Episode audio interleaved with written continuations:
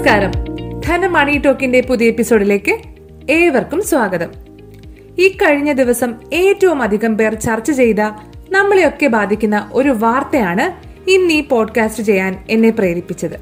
അവകാശികളില്ലാതെ രാജ്യത്തെ ബാങ്ക് അക്കൗണ്ടുകളിലും പ്രൊവിഡന്റ് ഫണ്ടുകളിലും മ്യൂച്വൽ ഫണ്ടുകളിലും ലൈഫ് ഇൻഷുറൻസ് പോളിസികളിലും ഒക്കെയായി കെട്ടിക്കിടക്കുന്നത് എൺപത്തിരണ്ടായിരത്തി ഇരുപത്തിയഞ്ച് കോടി രൂപയാണ്.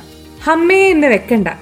രാജ്യത്തെ വിവിധ ദേശീയ മാധ്യമങ്ങൾ പുറത്തുവിട്ട കണക്കുകൾ അനുസരിച്ച് രാജ്യത്തെ ബാങ്കുകളിൽ മാത്രം പതിനെണ്ണായിരത്തി മുന്നൂറ്റി എൺപത്തൊന്ന് കോടി രൂപയാണ് ഉടമകളില്ലാതെ കെട്ടിക്കിടക്കുന്നത്. ഇതിൽ നമ്മുടെ തിരുവല്ലയ്ക്കാണ് രാജ്യത്ത് തന്നെ ഒന്നാം സ്ഥാനം. ലക്ഷങ്ങൾ മുതൽ കോടികൾ വരെയാണ് ഇവിടെ വിവിധ ബാങ്കുകളിലായി കെട്ടിക്കിടക്കുന്നത്. ഏറ്റവും അധികം പ്രവാസികളുള്ള സ്ഥലമായതുകൊണ്ടോ എന്തോ നാനൂറ്റി അറുപത്തൊന്ന് കോടി രൂപയാണ് ആകെ തിരുവല്ലയിൽ വിവിധ ബാങ്കുകളിലായി ആളുകൾ ഏറ്റെടുക്കാതെ കിടക്കുന്നത്. ഓരോ വർഷവും ഇത് കൂടിക്കൊണ്ടിരിക്കുകയാണെന്നും റിപ്പോർട്ടുകൾ സൂചിപ്പിക്കുന്നു. ബാങ്കുകളിലെ പതിനെണ്ണായിരത്തി മുന്നൂറ്റി എൺപത്തൊന്ന് കോടി രൂപയാണ് നിഷ്ക്രിയ ബാങ്ക് അക്കൗണ്ടുകളിലായി മാത്രം കിടക്കുന്നത്. മിക്കപ്പോഴും അക്കൗണ്ട് ഉടമയുടെ മരണത്തെ തുടർന്നാണ് പ്രവർത്തനം നിലച്ചതായി ഈ അക്കൗണ്ടുകൾ മാറുന്നത്. പിന്തുടർച്ച അവകാശിക്ക് ഈ നിക്ഷേപത്തെക്കുറിച്ച് യാതൊരു വിവരവും ലഭിക്കാത്തതാണ് ഇങ്ങനെ സംഭവിക്കുന്നതിന് പിന്നിൽ. രണ്ട് വർഷത്തിലധികം ഇടപാടുകൾ നടക്കാത്ത സേവിങ്സ് ബാങ്ക് അക്കൗണ്ടുകളും നിഷ്ക്രിയ അക്കൗണ്ടുകളായി കണക്കാക്കും. ഇത്തരത്തിൽ മാത്രം നാല് പോയിന്റ് ഏഴ് അഞ്ച് കോടി സേവിങ്സ് ബാങ്ക് അക്കൗണ്ടുകൾ രാജ്യത്തുണ്ടെന്നാണ് കണക്കുകൾ. ഈ അക്കൗണ്ടുകളിൽ മാത്രം പന്ത്രണ്ടായിരം കോടി രൂപയാണ് വെറുതെ കിടക്കുന്നത്. അതേസമയം ഇത്തരം നിക്ഷേപങ്ങൾ അതിന്റെ അവകാശിക്ക് തിരിച്ചറിയൽ രേഖകൾ അക്കൗണ്ട് ഉടമയുടെ മരണ സർട്ടിഫിക്കറ്റ് എന്നിവ നൽകി ബാങ്കിൽ നിന്നും സ്വന്തമാക്കാം. അതേസമയം അവകാശിയായി പ്രഖ്യാപിക്കാത്ത പിന്തുടർച്ചക്കാരന് ഇരുപത്തി അയ്യായിരം രൂപയിൽ കൂടുതലുള്ള നിക്ഷേപം സ്വന്തമാക്കണമെങ്കിൽ കോടതിയിൽ നിന്നും പിന്തുടർച്ച അവകാശ സർട്ടിഫിക്കറ്റ് കരസ്ഥമാക്കേണ്ടി വരും. എന്നാൽ പത്ത് വർഷത്തോളം ഇത്തരം അക്കൗണ്ടുകൾ നിഷ്ക്രിയമായി തന്നെ തുടർന്നാൽ അതിലെ നിക്ഷേപം ബാങ്കുകൾ നിക്ഷേപ ബോധവൽക്കരണ ഫണ്ടിലേക്ക് മാറ്റും. പ്രൊവിഡന്റ് ഫണ്ടിലാണ് ഇത്തരത്തിൽ ഉടമകൾ എത്താത്ത ഏറ്റവും അധികം പണം കിടക്കുന്നത്. ഇരുപത്തി ആറായിരത്തി നാനൂറ്റി തൊണ്ണൂറ്റിയേഴ് കോടി രൂപ വരും ഇത്. ചിലർ പി എഫ് നിക്ഷേപത്തെക്കുറിച്ച് തന്നെ മറന്നുപോയതായിരിക്കാം. ചിലർ മരണപ്പെട്ടതുമാകാം. അത്തരത്തിൽ കൈപ്പറ്റാതെ ലാഭവിഹിതം നാലായിരത്തി ഒരുന്നൂറ് കോടി രൂപയാണ് പി എഫ് നിക്ഷേപങ്ങളിൽ കെട്ടിക്കിടക്കുന്നത്. അതേസമയം സാങ്കേതിക കാരണങ്ങളാൽ തങ്ങളുടെ പി എഫ് അക്കൗണ്ടുകൾ ക്ലെയിം ചെയ്യാൻ സാധിക്കാത്തവരുമുണ്ട്. പതിനേഴായിരത്തി എണ്ണൂറ്റി എൺപത് കോടി രൂപയാണ് മ്യൂച്വൽ ഫണ്ട് കമ്പനികളിൽ ഇപ്പോൾ ഉടമകളില്ലാതെ കിടക്കുന്നത്. ബന്ധുക്കൾ അറിയാതെ എടുത്ത ഇൻഷുറൻസ് പോളിസികളാണ് മിക്കപ്പോഴും ഇങ്ങനെ ക്ലെയിം ചെയ്യപ്പെടാതെ പോകുന്നത്. ചിലപ്പോൾ ബന്ധുക്കൾ മറന്നു പോകുന്ന സംഭവങ്ങളുമുണ്ട്. പതിനയ്യായിരത്തി ഒരുന്നൂറ്റി അറുപത്തേഴ് കോടി രൂപയാണ് ഇൻഷുറൻസ് പോളിസികളുടെ പേരിൽ അവകാശികൾ ഇല്ലാതെ കിടക്കുന്നത് എന്നാണ് മറ്റൊരു റിപ്പോർട്ട്. ഒരു വ്യക്തി മരിച്ചാലും പോളിസി നമ്പറും പോളിസി ഉടമയുടെ ജനന തീയതിയും പാൻ കാർഡ് നമ്പരും ഉണ്ടെങ്കിൽ ഇൻഷുറൻസ് പോളിസി വിവരങ്ങൾ ഇൻഷുറൻസ് കമ്പനി സൈറ്റിൽ നിന്നും അറിയാൻ സാധിക്കും. അത്തരത്തിൽ പണവും കൈപ്പറ്റാം.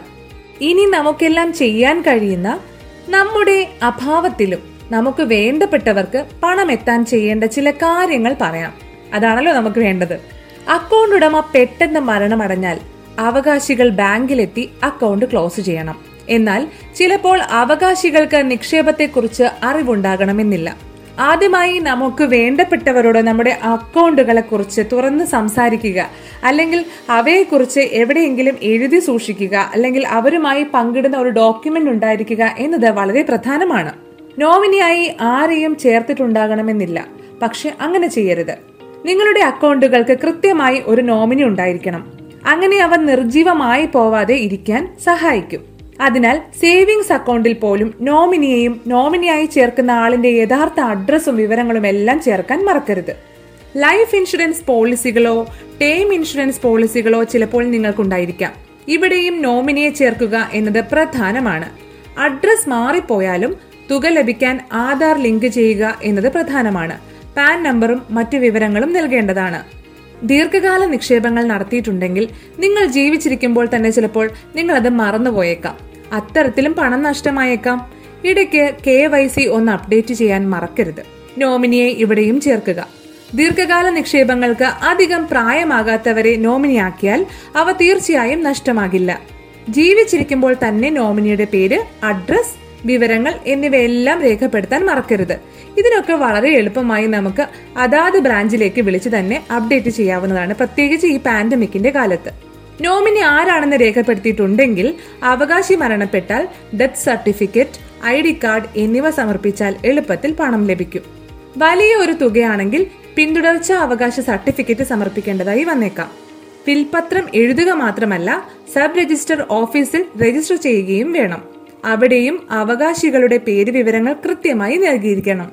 നിങ്ങളുടെ അക്കൗണ്ടുകളിലൊക്കെ വലിയൊരു തുക തന്നെ ഉണ്ടെങ്കിൽ തീർച്ചയായും ഒരു പിന്തുടർച്ച അവകാശ സർട്ടിഫിക്കറ്റ് തയ്യാറാക്കി വെച്ചിരിക്കണം.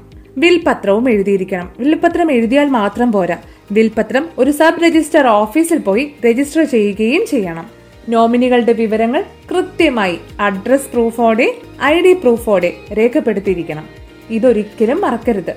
ഇനി നിങ്ങളുടെ സ്വന്തം പണം നിങ്ങളുടെ പ്രിയപ്പെട്ടവർക്ക് പോവാതെ ലഭിക്കാതെ നഷ്ടമാവില്ല എന്ന് ഉറപ്പായില്ലേ?